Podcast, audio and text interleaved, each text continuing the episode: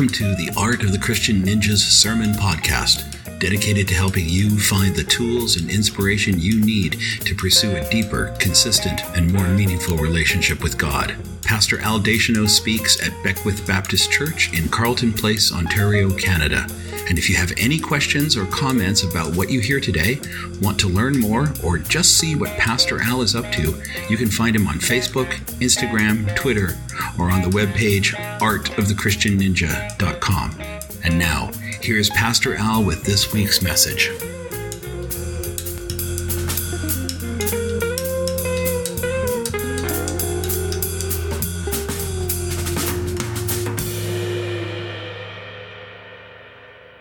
It's been sort of my tradition to take time on Palm Sunday to tell the story of the history of the world, the, the story of salvation, sort of from beginning to end, because I think it's important, maybe especially during times like this, where we remember that the, that the moment that we're living in, this, this time, the events we're looking at are not isolated. They're part of a larger story. We're part of, even though we, we get so focused on ourselves, we're part of a, a meta narrative. There's something bigger going on. And it's been going on for a very long time. And so I just want to remind us of the big story.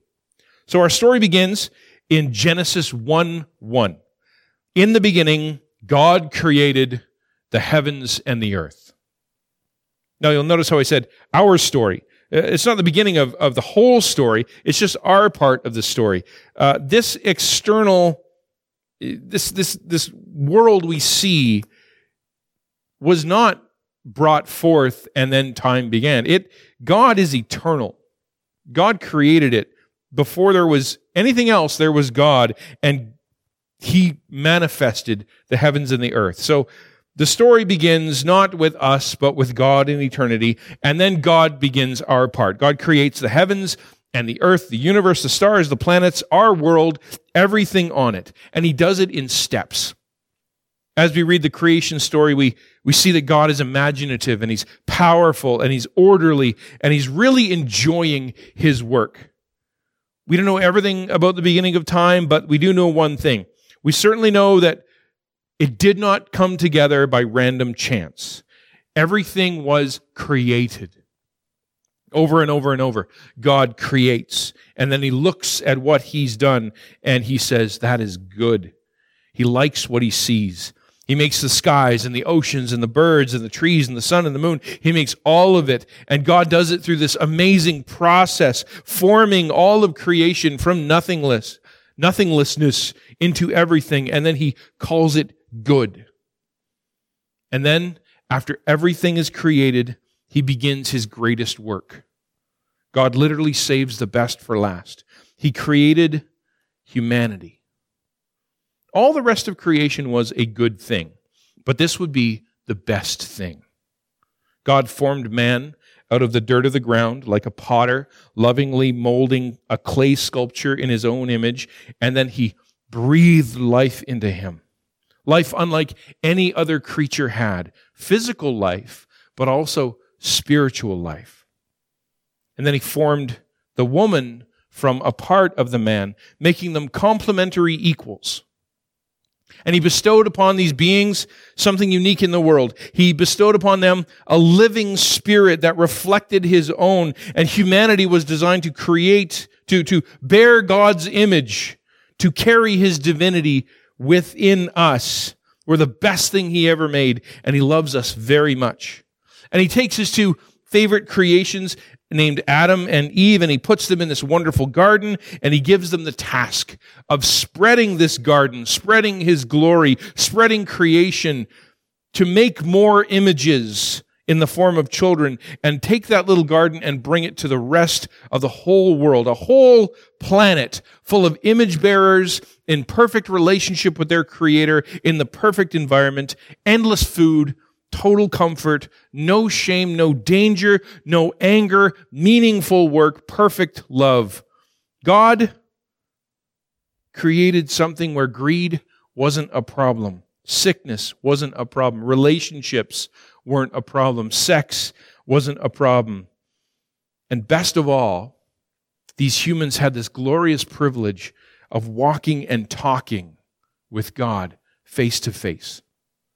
It was the best place ever, and it would only get better. But it didn't.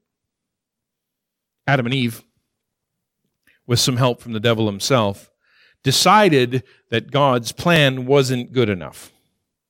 You see, God had placed them where everything would be perfect. They would have everything they could ever need, but it had one rule don't eat from the tree of the knowledge of good and evil.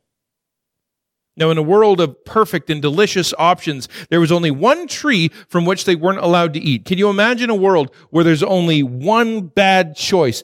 Everything else in the whole planet is good and healthy and satisfying. There's only one bad option. Now, a lot of people have asked, why, why would God put that tree there in the first place? And the answer is simply this without it, there would have been no choice. In order for creation to have free will, in order for creation, the people, everyone, to have the ability to love, there had to be options. To make love real, there must be a way to choose not to love. To make obedience real, there has to be a way to choose not to obey. To make trust real, there has to be a way to show whether or not one believes what God was saying. If there was to be a real relationship between creator and creation, rejection had to be an option. Adam and Eve made the other choice. When given the choice to love and trust and obey, they chose not to. They chose to believe God was holding out on them. They chose to take something they were not allowed to have and which they had been warned would harm them. That choice was called sin, and it changed all of creation. That moment that Adam and Eve decided to eat of the tree of the knowledge of good and evil, everything changed. Everything changed. At that moment, something new entered the world, something called sin. God had warned them that everything would change, but they did it anyway. He warned them that the consequence would come, and the consequence would be death coming through sin, and they did it anyway. They didn't want only the knowledge of good, they also wanted the knowledge of evil. They knew that once they ate it, they would have a special knowledge they did not have before. Something God didn't want them to know, but something that would hurt them. And they ate anyway. Before that moment, the only thing they knew was goodness and life. But after they fell, their decision meant they knew good, but they also knew evil and death. And since God is perfect and holy and good, he can't be in a relationship with evil. He has no part with evil or with evildoers. And so in his love, he can't let the infection spread or the infection go untreated. In his justice, he couldn't let sin go unpunished. So now, because of their choice, he could no longer communicate face to face with his beloved people because the, the white hot furnace of his holiness would destroy them. They were now changed, all because of their decision to sin. Now, as stewards of the world, and since the world was created for them, the sin not only affected them, but it affected the whole world. They were the pinnacle of creation, the top, and they were, their decision tainted or marred or affected everything else. It's like their, their sin bled inky blackness down from them onto everything else in the universe.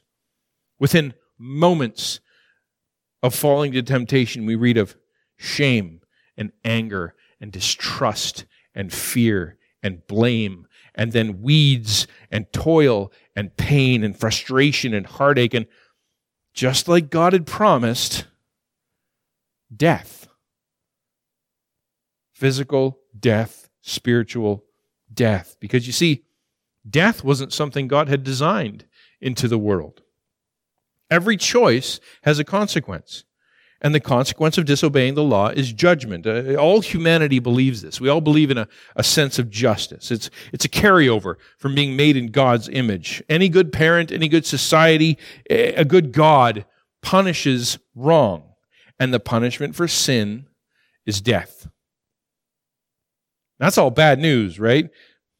But even though there was bad news and a lot of it within the first three chapters of the Bible, there was a glimmer of hope, the promise of salvation to come. Look it up. Genesis chapter 3, verse 15. You see, in the middle of passing judgment, God shares the good news of the gospel of Jesus Christ. And he promises Eve that one day, someone born of woman will finally do something to reverse all the mess.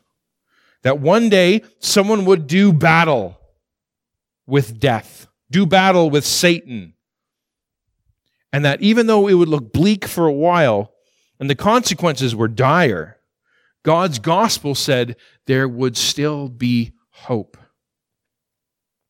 Now, even though humanity had fallen and it was now outside the Garden of Eden, it didn't stop them from going forth and multiplying. Adam and Eve were having children, and their children were having children, and the world was being populated. Not only were people multiplying, but their sin was multiplying too. Things were actually getting worse. The Bible says that by the time of Noah, things were really grim. It says that in Genesis 6 5, that the Lord saw that the wickedness of man was great in the earth, and that every intention of the thoughts of his heart was only evil all the time. You see, eight generations had gone by, and a lot of people were now on the earth, and they were inventing new ways to be evil and to corrupt one another and to hurt one another and they had become so corrupt it was at their very core. They had disregarded and they were completely removing from their life any connection to the creator and hurting their fellow man. The bible says that god was grieved.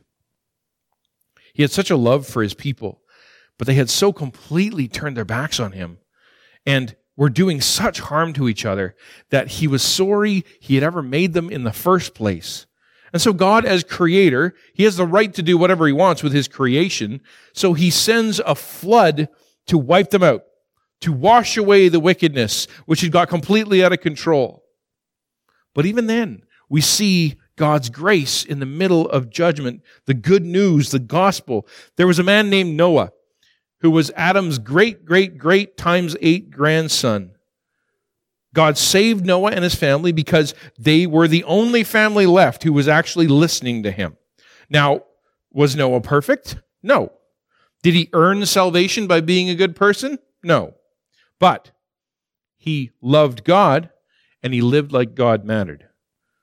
It was not that Noah was worthy to be saved because he was so perfect. He was a sinner.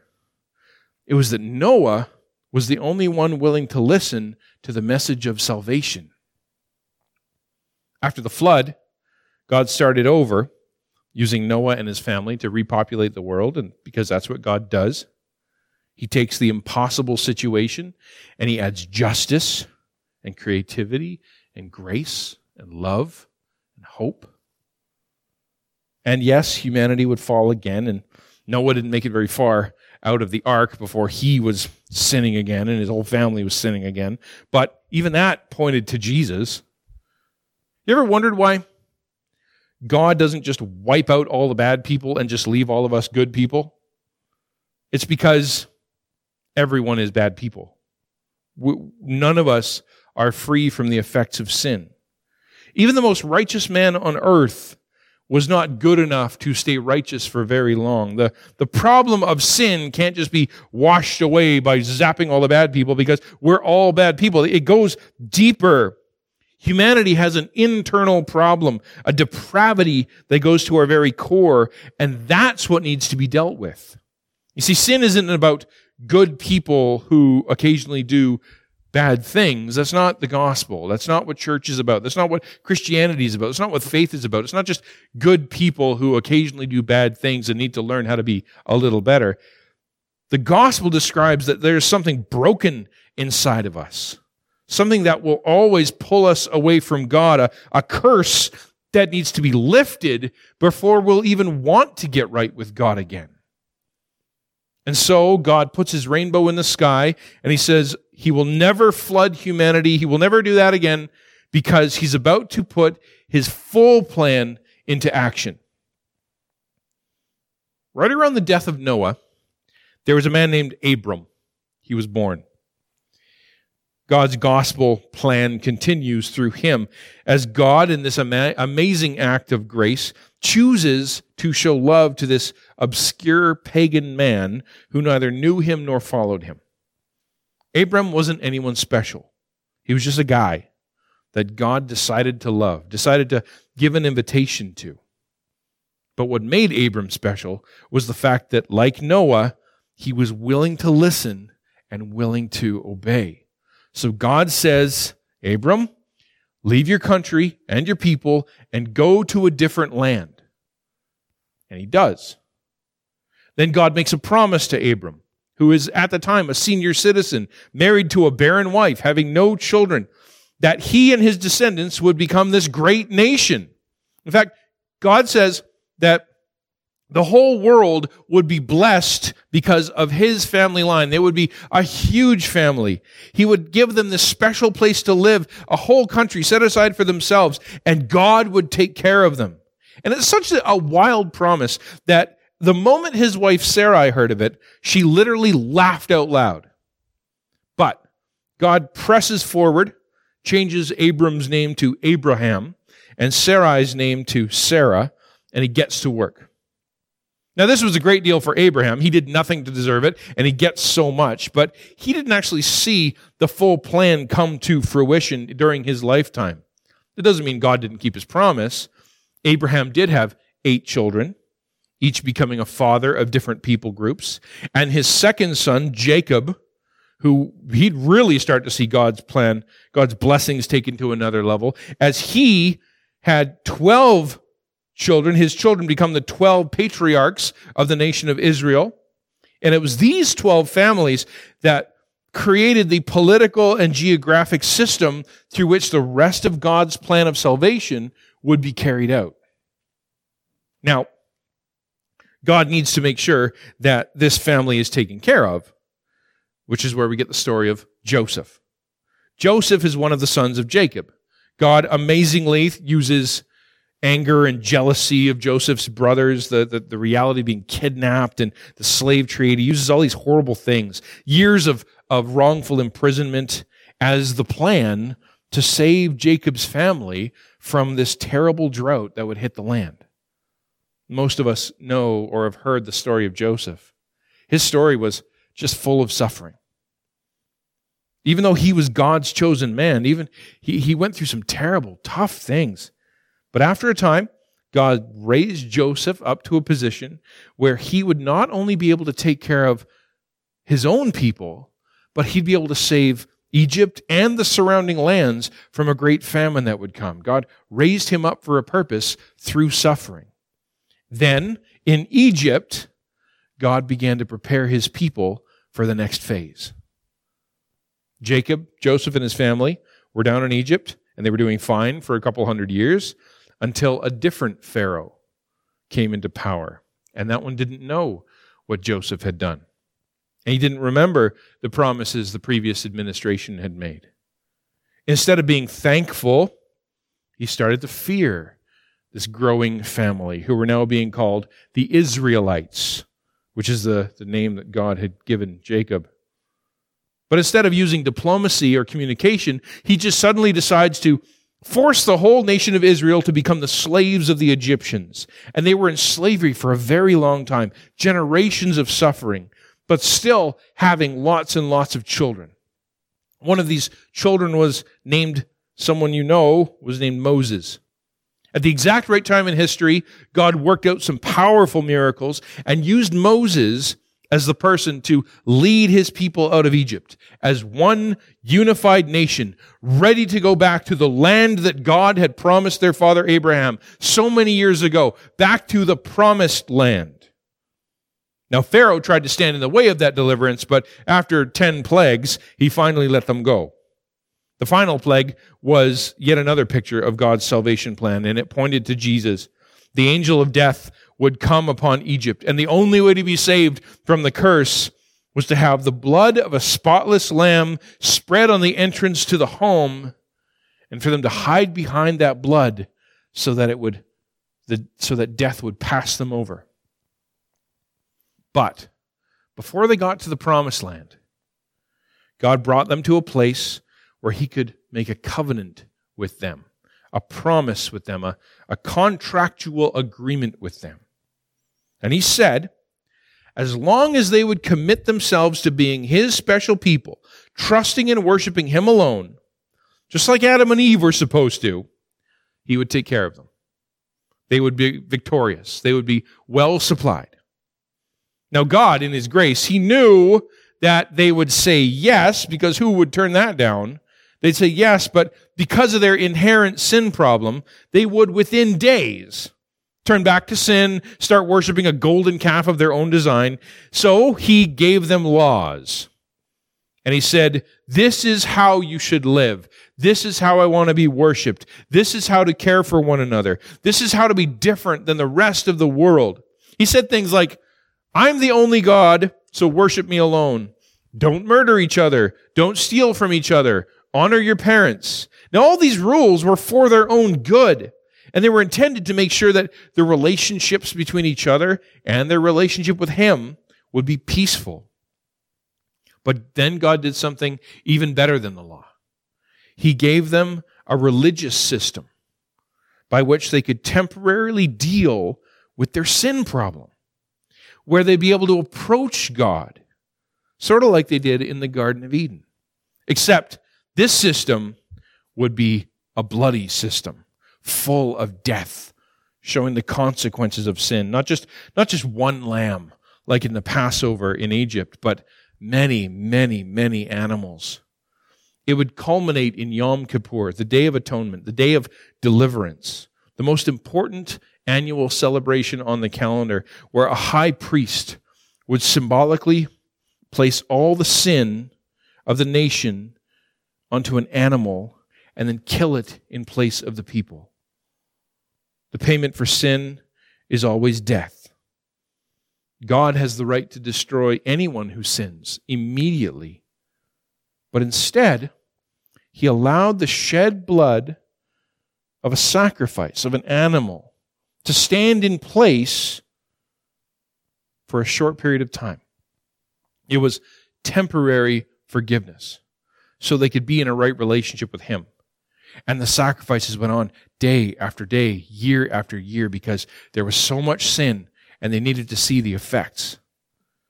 All of this pointed to Jesus, the one who would come to be the once and for all perfect sacrifice, to die in the place of sinners, making a way for them to have permanent forgiveness restoring us back to the relationship we had with God before the fall, in perfect relationship with God.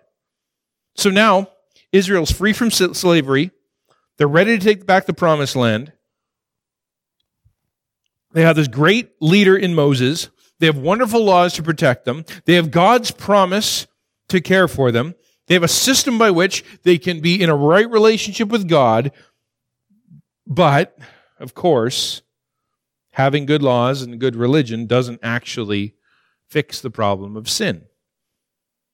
Just like the flood didn't fix the problem, having a perfect list of rules doesn't fix your heart.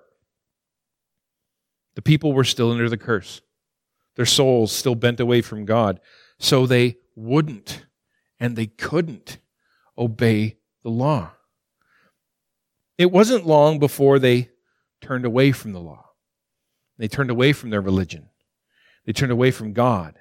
They started worshiping and putting their trust in created things rather than their creator. They even prayed and make sacrifices to wooden and stone statues of their own making.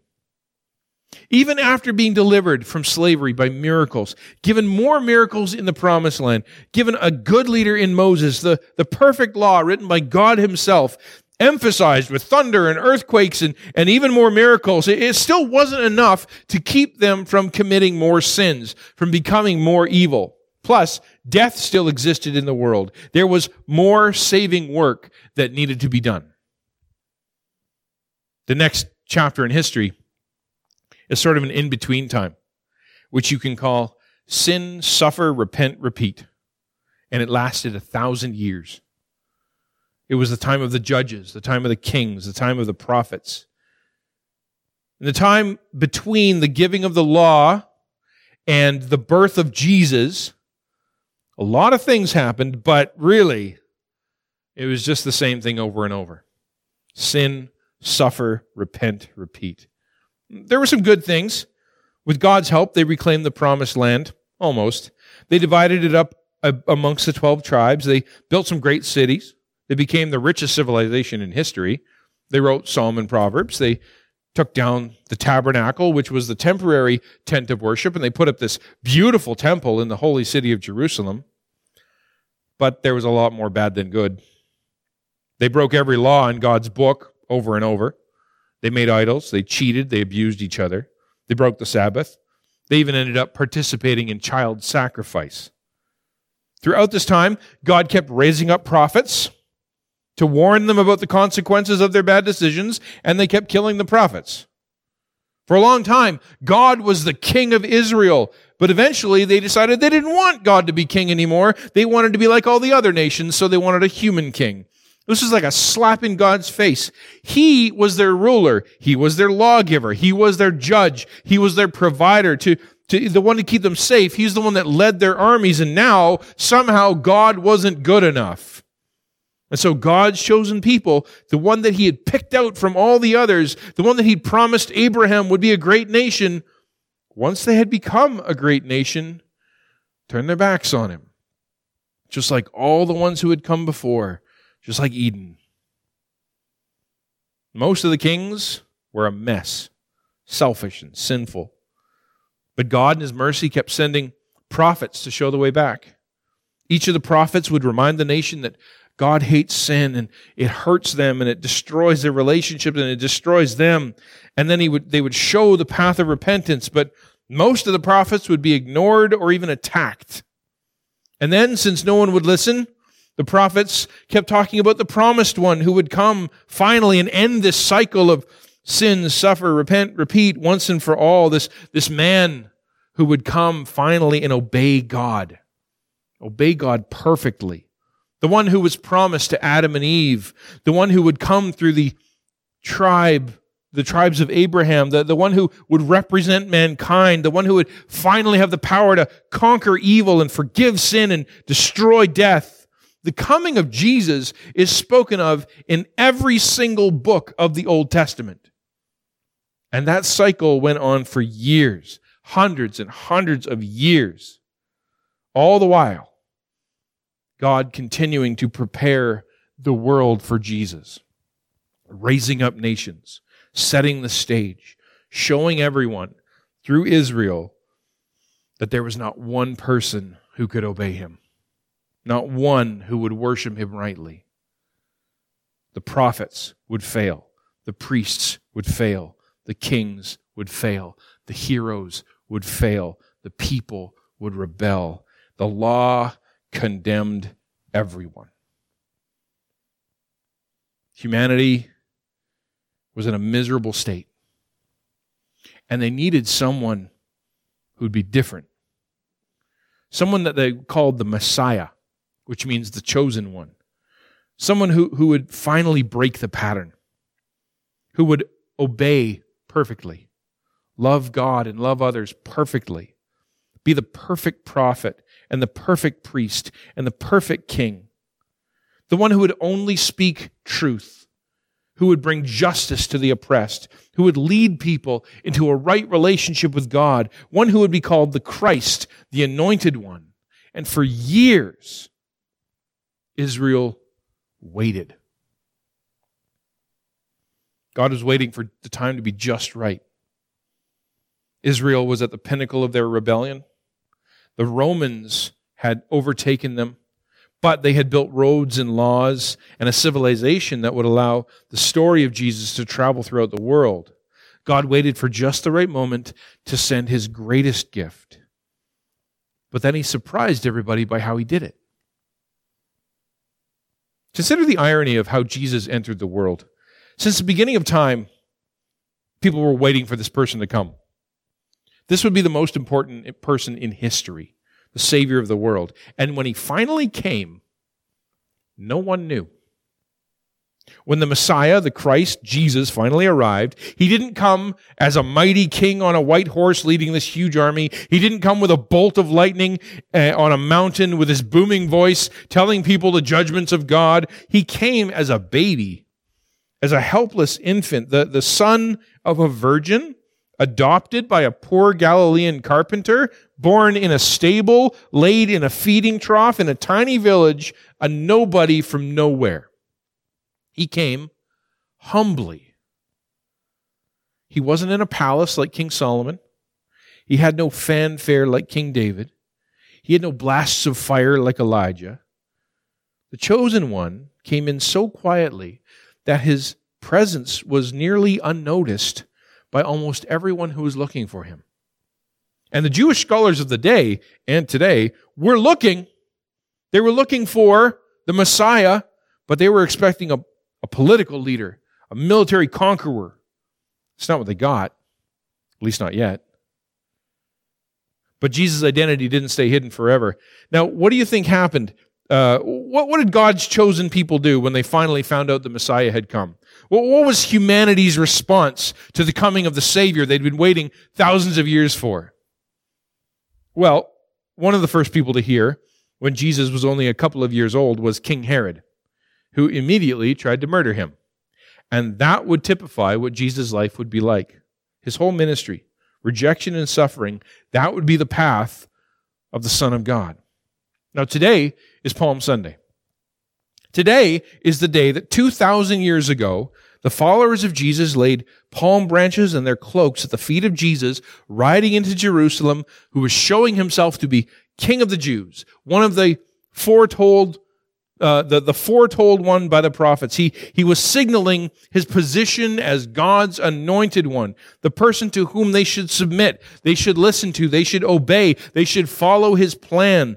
But as they were celebrating, they were doing something very different. They were celebrating something very different than Jesus had in mind. They thought this meant Jesus was coming to conquer the Roman army, overthrow their political oppressors, set up Jerusalem or set up Jerusalem as the, the pinnacle of earth and all the Israelites as the most powerful kingdom in the world. They were right to celebrate the presence of Jesus. They were wrong about how Jesus would conquer. And when he didn't do things their way, their disappointment quickly turned into rage. Now, I can't say it any better than the deacon Stephen does to the Jewish ruling council before they killed him. See, Stephen was standing in front of the very people who were supposed to teach Israel about the coming of Jesus. They were the ones who should have been the first to know, the first to acknowledge, the first to bend their knee, the first to follow Jesus, the first to spread the good news. They knew the Bible. They knew that God had sent the Messiah. They looked him in the eye. And Stephen says to them, You stubborn people, you are heathen at heart and deaf to the truth. Must you forever resist the Holy Spirit? That's what your ancestors did, and so do you. Name one prophet that your ancestors didn't persecute. They even killed the ones who predicted the coming of the righteous one, the Messiah, whom you betrayed and murdered. You deliberately disobeyed God's law, even though you received it from the hands of angels. Humanity did it again. God Himself enters into the world in human form. God sends his son, his beloved son, 100% God, 100% man, the only one who could save us from sin and death. He would teach us how to love and how to live and how to worship perfectly and our response, the world's response, was to condemn the anointed one, condemn the Messiah, condemn the perfect Son of God to the worst, most painful, most agonizing, most excruciating death ever conceived a Roman cross. God comes to save us, and we murder God. Now, one would think, that would be the end of the story. Now, where do you go when there's no hope left? How does an author finish a story when his hero comes to town and the villain destroys him, buried in the ground? an author can't finish that story. You got to stop when the hero's dead. I think for a moment, God, the great author, his hand lifts from the paper. And the world looks bleak, and there is no hope, and the disciples are scattered, and the Messiah is dead, and the villain has won, and sin will reign forever, and the curse will never be broken. But God is the greatest author of all. His pen only stops for a moment. He turns the page and he starts the next chapter. The death of Jesus wouldn't be the end of the story. Three days after Jesus dies, God writes something that turns the greatest defeat in history into the climax of his epic tale. He turns a dead, silent tomb into his loudest crescendo. He turns the worst tragedy in history into the ultimate victory. God flips history on its head. In the story God is writing, there are no mistakes. The one who was to be our Savior was supposed to die. His victory came because of his death. Suddenly, all the foreshadowing that the Old Testament was doing makes sense. There was no greater hero than one who would give his life for others. He would be the one who would crush the serpent. He would be the spotless lamb whose blood would save from death. He would be the final sacrifice of the religious system. His death would become the means by which we would all be saved. You see, the, the, the Messiah's mission was to defeat the greatest enemy in the world. Now, almost everyone thought that meant political victory, military victory, some human enemy. But God, the great author, reveals that humanity's enemy wasn't a person, wasn't a nation, wasn't an empire. It wasn't sickness. It wasn't sadness. The greatest enemy this world has ever known is the enemy of sin, which brought death. And it was sin that needed to be conquered, and death needed to be destroyed. If sin was left unconquered, humanity would be doomed, regardless of how healthy or wealthy we ended up being, if we stayed in our sins, we were still doomed. Now, do you know the place where God's forgiveness and love and grace are not present? The place where sin and death and wrath just reign forever. It's a place called hell. Sin puts us on a one way path to hell with nothing to stop it. That is what needed to be dealt with not sickness, not poverty, not gluttony or lust or abuse. There was no, we, God, He didn't need to fix political corruption, He didn't need to fix corporate greed. All of those are the result of sin. And there was only one way to deal with sin. The flood didn't work. The list of laws didn't work. The bloody sacrificial system didn't work. Good kings didn't work. Advancing civilization didn't work. Because none of it dealt with the root problem. Sin needed to be dealt with, destroyed, paid for. And so God, in His grace, sends his son, and then pours the full measure of his judgment, his wrath against sin out on Jesus. We will never fully grasp, we will never understand the suffering Jesus went through for those who put their faith in him.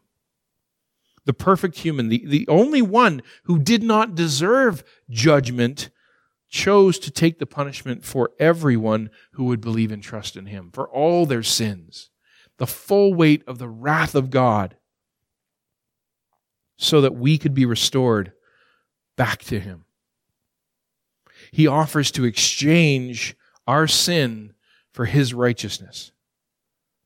But, just as in Eden, God offers a choice. God doesn't save everyone, whether they want it or not. God does not force anyone to follow him. Love requires a choice, and God wants us to love and obey him.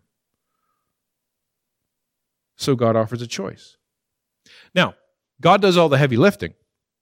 He shows us that he exists through his creation. He shows us that our sin is a problem through his law and through our own consciences. He shows us that his plan of salvation is real and it's available, and he tells us about it in the scriptures. He raises up people to share his plan of salvation with us personally. Jesus does all the work of obeying all the laws, and he takes all the wrath, and he dies for our sins. Jesus, the ultimate hero, walks out of the grave, conquering the greatest enemy ever. He defeats sin, he beats death. The weight that judgment had of judgment that humanity had borne for thousands of years placed on his shoulders. He carried it. He paid it. He bled for it.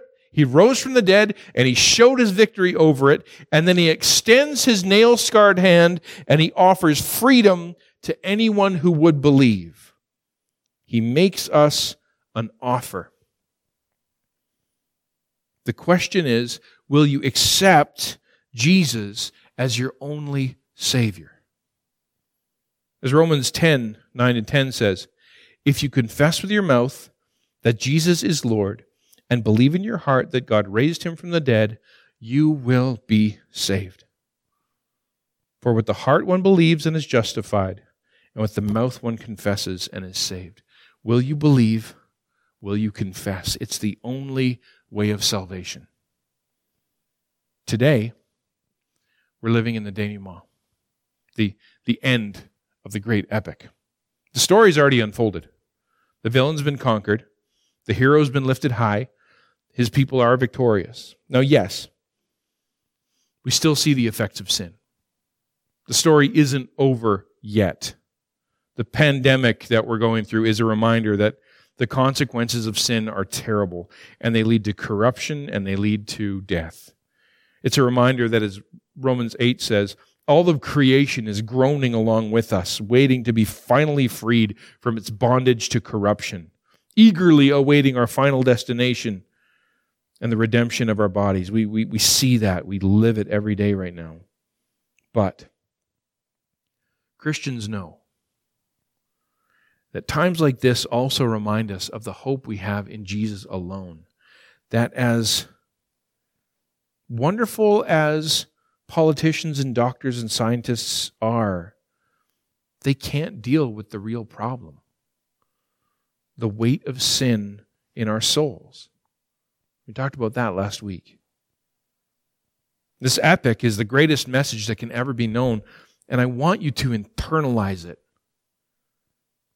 Because this story tells you you were personally designed by a loving creator and He gives you hope and He gives you purpose and He gives you a secure future no matter what happens next in this world. And it reminds you that your life is so much more than food or money or sex or friends or career. And it tells you that your instinct towards justice, your deep desire for hope and for peace and for joy and for freedom can actually be fulfilled, but they must be fulfilled only in Jesus. It tells you that your decisions have eternal consequences. What you say, what you do matters. And it reminds you that you don't need to fear death because death has lost its sting. And even your most terrible suffering can be turned into the greatest of victories because that's the God we serve. He says, You're worthy of, and you can experience divine love, the cleansing of your soul, be made into a new person. That's offered to you.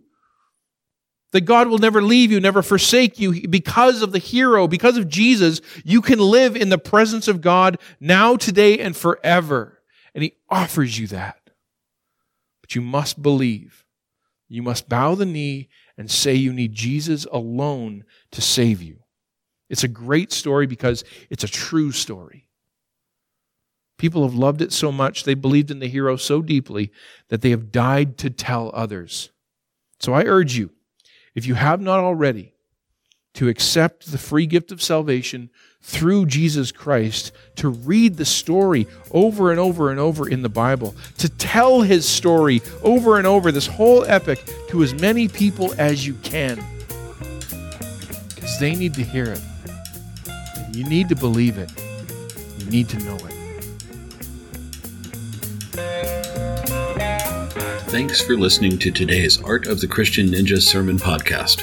Remember, if you have any questions or comments, head over to artofthechristianninja.com and check the Contact Me button to send an email to Pastor Al.